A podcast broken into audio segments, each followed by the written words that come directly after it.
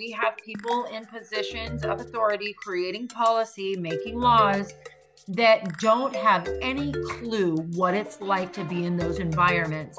So we're ending up with the same cyclical problems that we've always had. We go from doing too much to doing absolutely nothing. And and I get it. I have a 16 year old. Sometimes I do too much, and sometimes I just want to quit everything. But there's a happy medium. It takes effort. And that's something we're all not willing to spend either. Hello and welcome. I'm Lori Hardy, and thanks for listening in as we talk with leaders in our community. Joining me today is V. Ginny Burton. She has created a program called Out, helping people in prison through lived experiences get the help they really need. She's written a book, If I Can, So Can You Eight Steps to Lasting Change. Welcome, Ginny. Thank you so much. I'm so excited to talk to you. We have a few things to cover. Let's start with your OUT program. Can you tell us about that? So, OUT actually started as a curriculum. I created a curriculum based on the process that I implemented in my own life over the last number of years, beginning with my incarceration when I was first arrested in 2012. And everybody that knows who I am or has seen my photos can sort of guess maybe what that reality looked like. You can go down to any encampment actually in the closest metropolitan city to you or the closest woods near where you live and and look at any of the women that you see that are emaciated and and look like they're living in a degraded way and you can see me in that individual. And when i was arrested in 2012 given it my best to exit life and when i was arrested i knew that it was definitely a death but it was a a death of that existence and and I was given the opportunity to recreate myself. And so that's what the out program is. It begins again as a curriculum. It's a 10 module curriculum that focuses on the individual identifying their own challenges through assessment and that process. The out program as I envision it is um, not just lived experience facilitation of that curriculum. It is also uh, the community supports that are present to help meet the individual's deficits where they exist. So I think it's important. So not only was I in active addiction, homelessness, and incarceration with a relationship with child services, I also served as a social service worker uh, in a number of different capacities from housing first to behavioral health and then to supervise homeless case management programs. And so all of those things informed this process that I've created. My goal is to implement the OUT program into carceral settings, but also to create a community based program that would be essentially an inpatient program.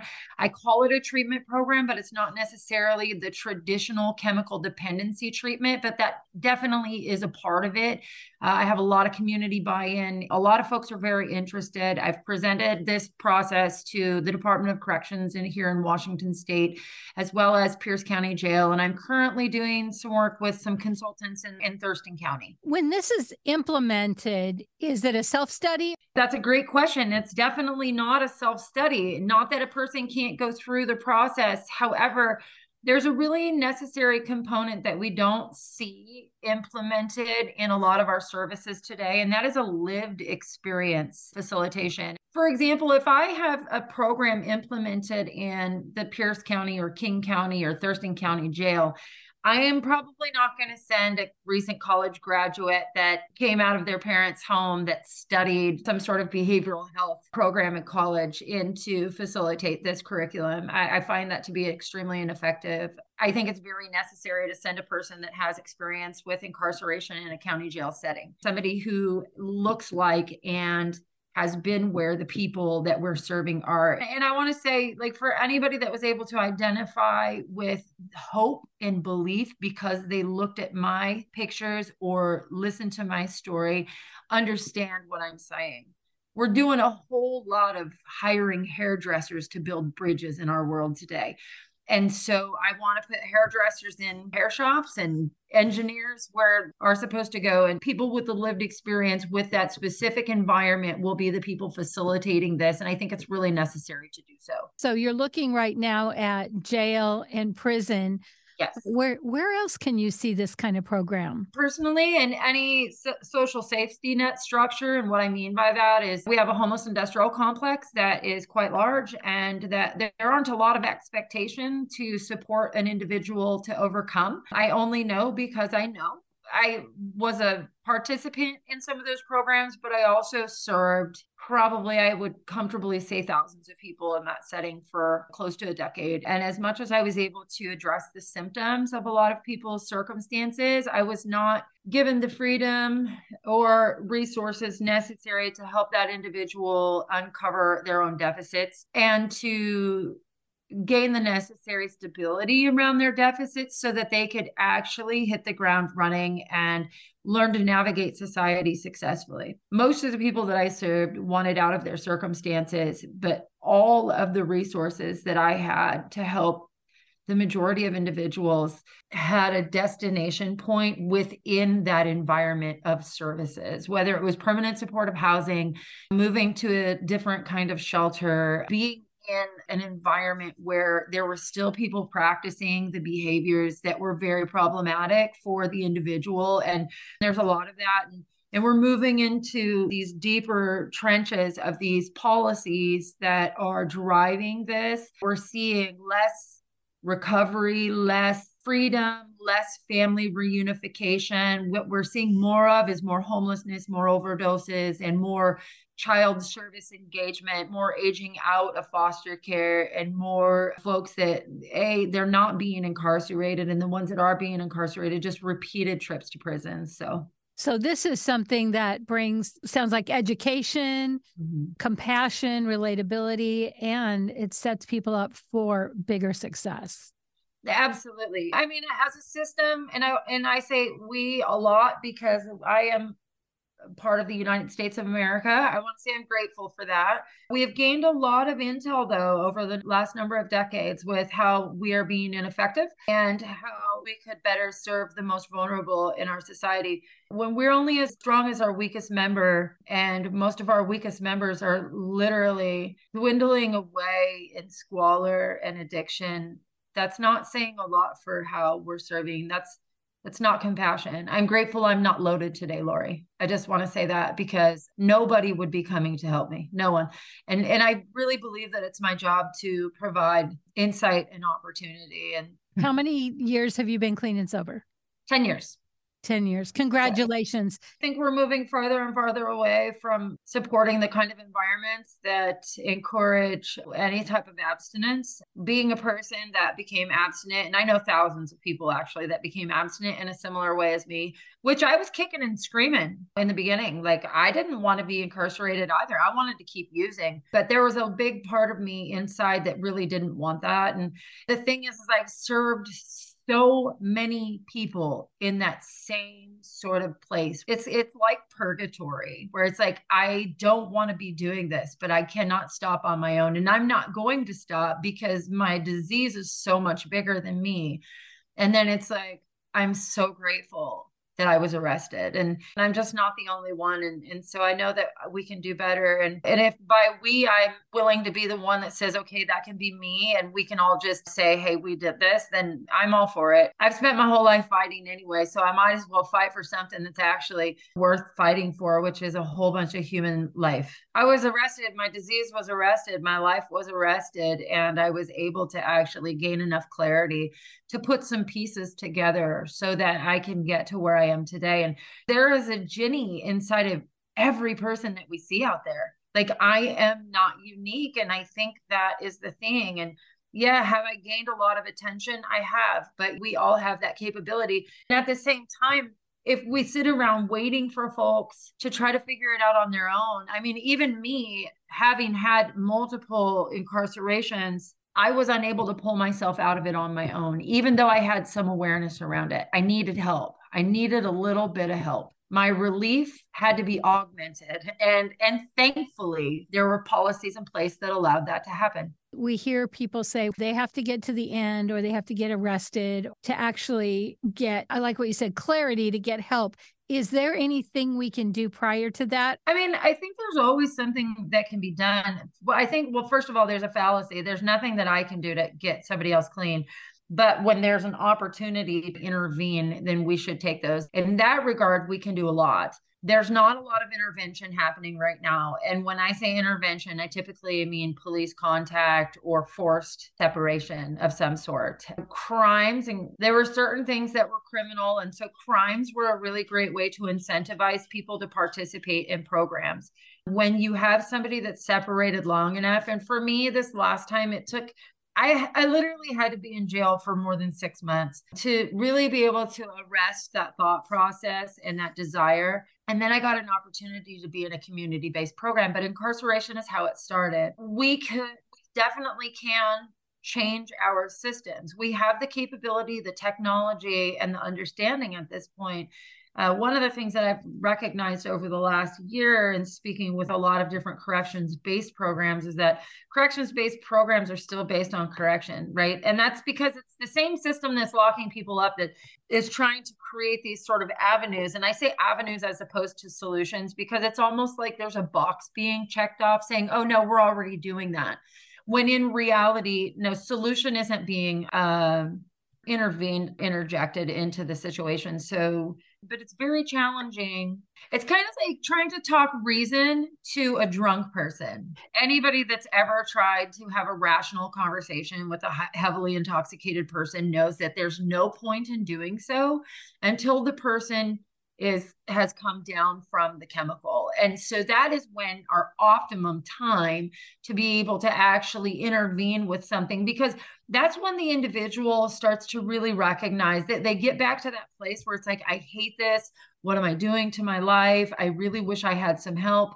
And usually, in those moments of despair, that's when they're incentivized to go out and pick up another chemical. But if we have somebody separated from that destructive environment during that period of time, that is when they're most porous. That is really when the desperation is most beneficial when people are on the streets in that place, especially now, like as a society, we've made it so easy for people to not have to be uncomfortable. We're a nation where you can become obese being homeless. Like you can become extremely overweight just taking part in homeless service feeding opportunities. And we're addressing the symptoms of people's challenges and capacity equals funding. Let me just say that capacity equals funding. If you're not sick, I don't have a paycheck. And that's really problematic. And I knew my story was going to end up sort of interweave through this because it just is impossible not to do it. But I come from a place where I'm still watching my friends, Lori, in their 50s, go back to prison,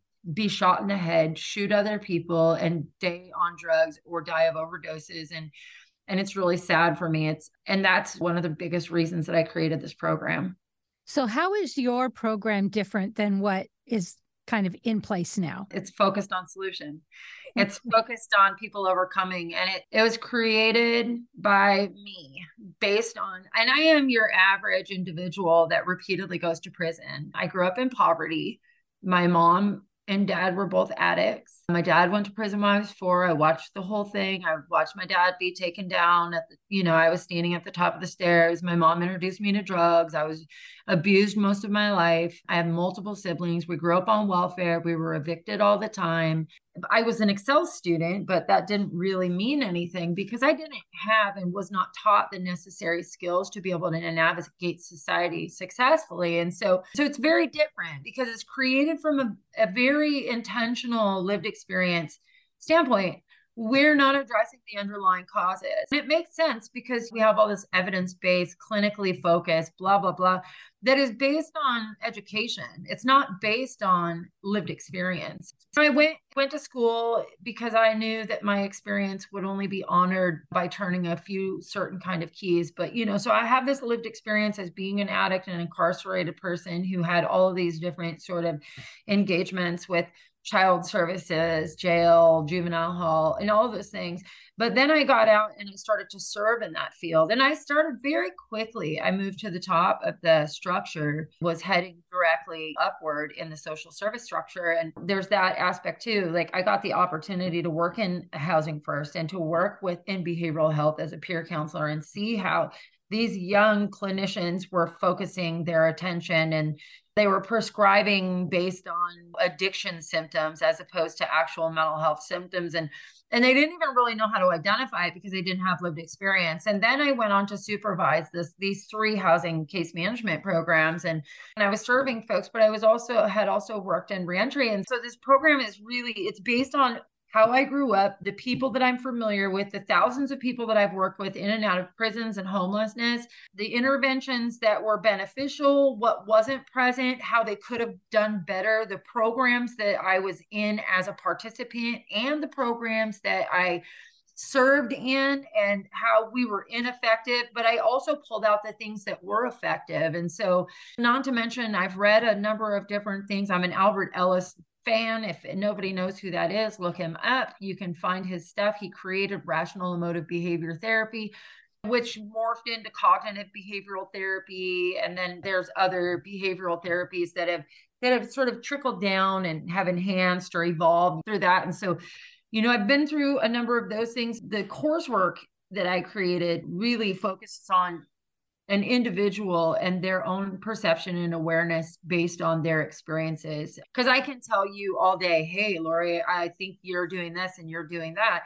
But it's not until Lori makes a decision to see it herself that she's able to change, right? Program that I've created is very different than what we see. Now, that's not to say I haven't had experiences with programs in society that don't have some of these components or that aren't doing great work. It's very holistic and it's very intentional and it's based on more than 40 years of living in that kind of environment and serving in that kind of environment. It's also a lot of what I've created are, are, things that I've worked with other women and other people in recovery and that are being released from prison that I've implemented or helped them to implement in their own life. And they've been very successful doing so. The name of your book is If I Can, So Can You Eight Steps for Lasting Change. It's really the process that I've implemented in my life that gives a little bit of my history, why I'm credible, why I think I have information about change. I don't think I'm a guru and I don't think I have all the answers, but I do think that I have answers that were effective in my life. And they turned my life completely around. And I had a really long history of self hatred and self loathing and finding that I was inadequate. That stuff carried out my entire life. It, it, impacted my relationships. It had a massive effect on my relationship with my children. Despite my best efforts, I abandoned my kids and I chose drugs. You know, I was a failure, literally, in every sense of the word. And prior to being arrested, I really gave it my all to die. Uh, the guy that I was married to came into a house after me with a hammer. And instead of allowing him to be the one that owned my death, I took more than 200, it was close to 400 pills that I took. And I woke up four days later. I was pretty angry. I couldn't formulate words. They I had words in my mind, but what came out of my mouth was not what was happening in my mind. And you know, I was pretty angry that I lived through that. So by the time I was arrested, I was really tired. I, I was tired at during that relapse. I had started using because I was in a domestic violence relationship and, and it made sense to use because it helped blot out my reality. But I couldn't stop once I started, and I didn't really want to be using.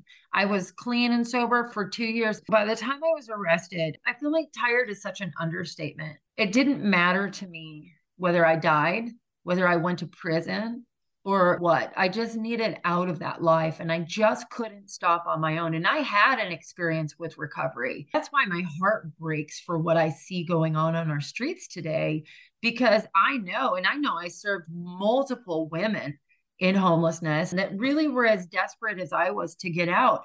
And every direction they turned, it just led them back to the same environment, the same circumstances, the same brick walls. And I know what that hopelessness feels like. You become so self destructive that it just doesn't matter what happens to you, you just kind of give up on yourself. When I was arrested, I, I recognized the tremendous amount of self hatred. And it talks about this a little bit. It kind of blows over it in my book. Mind you, this is a short book, this is a recovery change support book. And I created this book because I'm trying to raise some funds, which I'll talk about in a second. But but in the book, I talk about the process that I implemented because when I walked into jail and I had that self-hatred toward that woman that I saw in the mirror, something had to change. I could not live mm. in that space anymore. And I'd lived there for a really long time I had let myself down over and over again. And so this process really it uncovers the awareness, the truth, the willingness, and the process and it's very elementary in its layout really. But the thing is is i've complicated my life so much most of my life and and i just needed to create a simple process. And so so that's really what's in this book. It's the simple process. It's eight steps that help me to really become a very different person and to just really strip down the bs that I had been feeding myself for so long and intentionally change the way that I saw myself how I talked to myself, and how I made the decision to move forward. The awareness that I gained as I started changing my message, I think of it as a, you know, an outside person. I'm like, oh, this thing isn't really that spectacular. But, you know, sometimes we just need to simplify things a little bit. It doesn't have to be big and huge and complicated. Change happens very incrementally, one small choice at a time. And that's what this book is about. And it's pretty near and dear to me and uh, it is definitely the same thing that i try to teach people that i work with. It sounds like it offers hope. If i can you can. It sounds like you could become so desperate you feel like there's no way i could. Yeah and i think that's it. It's like we're all sort of individually existing down in these 15 foot pits that are dirt pits that all we see is the sun on top sometimes and people yelling down what we're capable of, but we can't seem to crawl our way out. We keep sliding down the mud hill. And maybe after the 15th person's come and told you how to get out, you have already given up because the first five to seven times didn't work. But because I did it too, I'm like, hey, place your foot here do this there instead of saying, oh, yeah, you can totally get out of it. That's kind of what this book is. It's just a really simple method to crawl out of that hole. We're talking to Ginny Burton. Her book is called If I Can, So Can You Eight Steps to Lasting Change. How can we find this book? You can find it on Amazon, or even if you follow me on any of my social media, there are links there. But Amazon, there's a Kindle edition and there is a paperback copy. And how can we find you on social media? You can find me on all of my social media under V as in Victor, Ginny, G I N N Y, Burton, B U R T O N. Currently, you can find me on Facebook. You can find me on Instagram as V Ginny Burton, and you can also find me on LinkedIn. All the proceeds for this book are going toward fundraising for a facility in the community. Yes, the out program that I talked about, it's just I just recently got a business license. So Out has become its own entity. It's no longer just a curriculum that was created by VB Media. I was brought to this work because this work has been my life my entire life. And now I'm on the other end of it. I've done the research and now I am presenting the solution based on 40 years of engagements. I am V. Ginny Burton. You call me Ginny Burton. I am the author of uh, If I Can, So Can You Eight, Eight Steps to Lasting Change. And again, the proceeds for that book will go to funding a facility for people in the community so we can help people get their lives back and take ownership of that and become independent from system services. My website, www.vginnyburton.com. We'd be very grateful for any donations, any support to help make this facility happen. It will be an inpatient treatment facility that doesn't just focus on chemical dependency, but focuses on all of the underlying causes of a person's circumstances and then brings in the necessary supports to help that person overcome their deficits and be able to gain living wage employment, family reunification, solidified, stable, independent housing. That program ideally will not just be a state funded program that caters to the homeless, but but we'll cater to this is my goal to cater to private insurance and private funding, as well as some state issued beds and people that are releasing from incarceration. The goal really is to work with folks for a long enough period of time that they have the ability to learn how to navigate life and society in a manner that does not destroy themselves anymore. So it sounds like you went through all these programs, you took the good that you saw in them, but you also, because of your lived experience, you saw the gaps. And yes. so you created something that could fill those gaps. Out is an LLC, Out is not a nonprofit. It might be a little more challenging. However, I was not willing to give out up to the public to do with what they want. The goal will remain solution and we will figure out a way. If you do donate, you will not get the same write off as you would with a 501c3. But what you would really be doing if you do make the decision to donate is you would be actually supporting life changing experiences for individuals and see a reduction in the recidivism of our homeless industrial complex, social service complex, and prison environment. I used to run a day center for homeless women, mm-hmm. And people would say, Oh, well, I always stop when I see somebody on the corner. And I, I always would say, No, take your money to an organization that's doing the work. If you want to give them something, give them food or give them a ticket to the gospel mission dinner or whatever.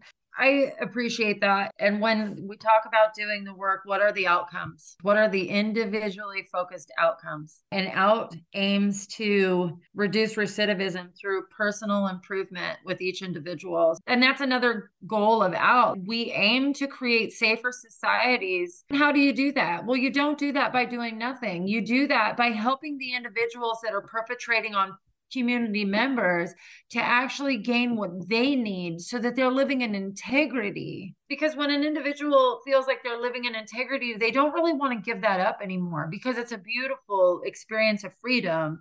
I believe with the best of us is that we really want to be contributing members to our communities.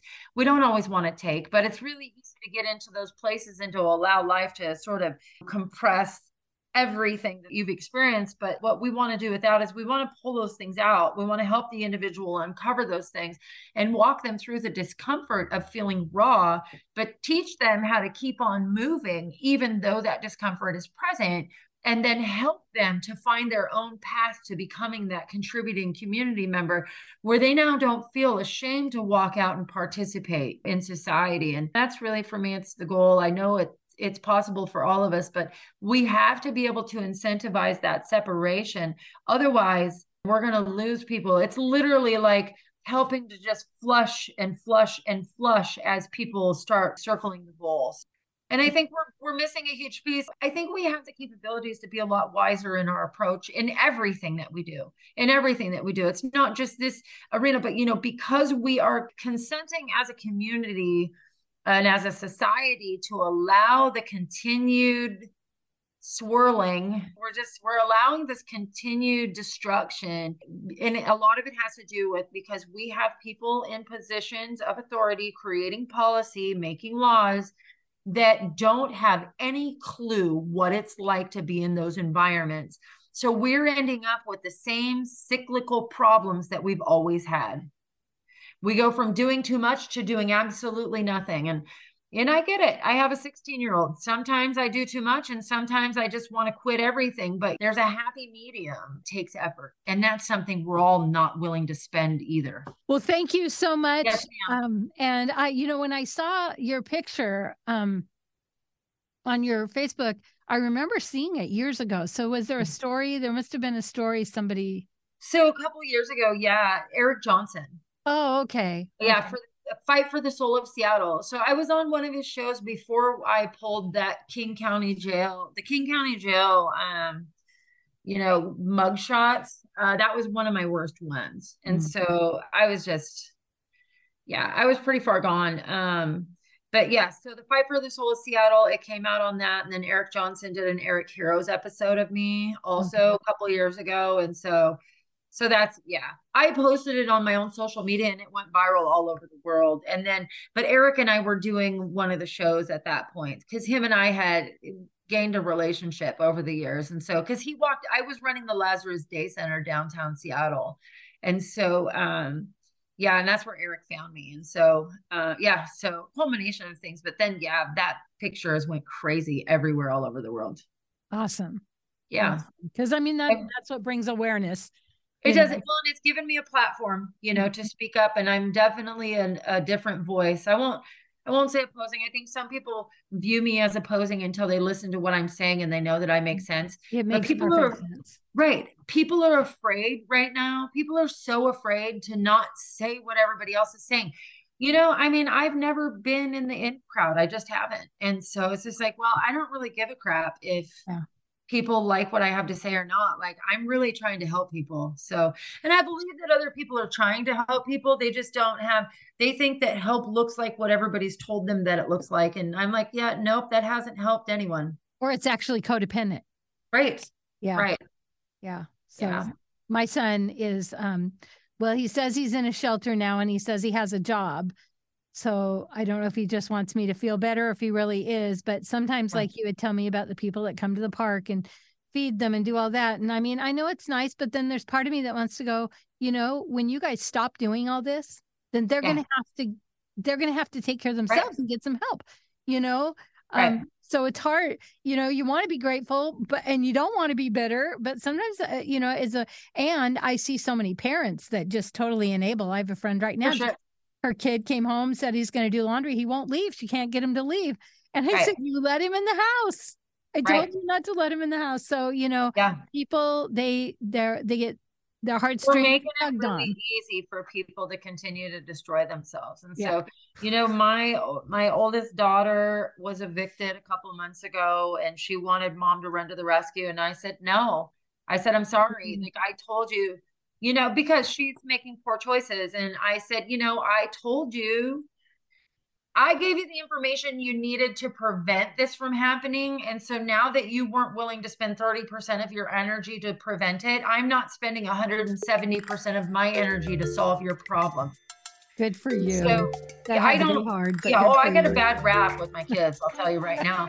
But like, you know, I didn't I've enabled stuff and it's it doesn't benefit anyone. It just it just continues the problem. Thank you so much, Lori. Have a great day. Thank you and congratulations on your book. I'm Lori Hardy. Thanks for listening in today. We hope you've learned something new. Join us again next week as we continue to talk with people that are making a difference in our community.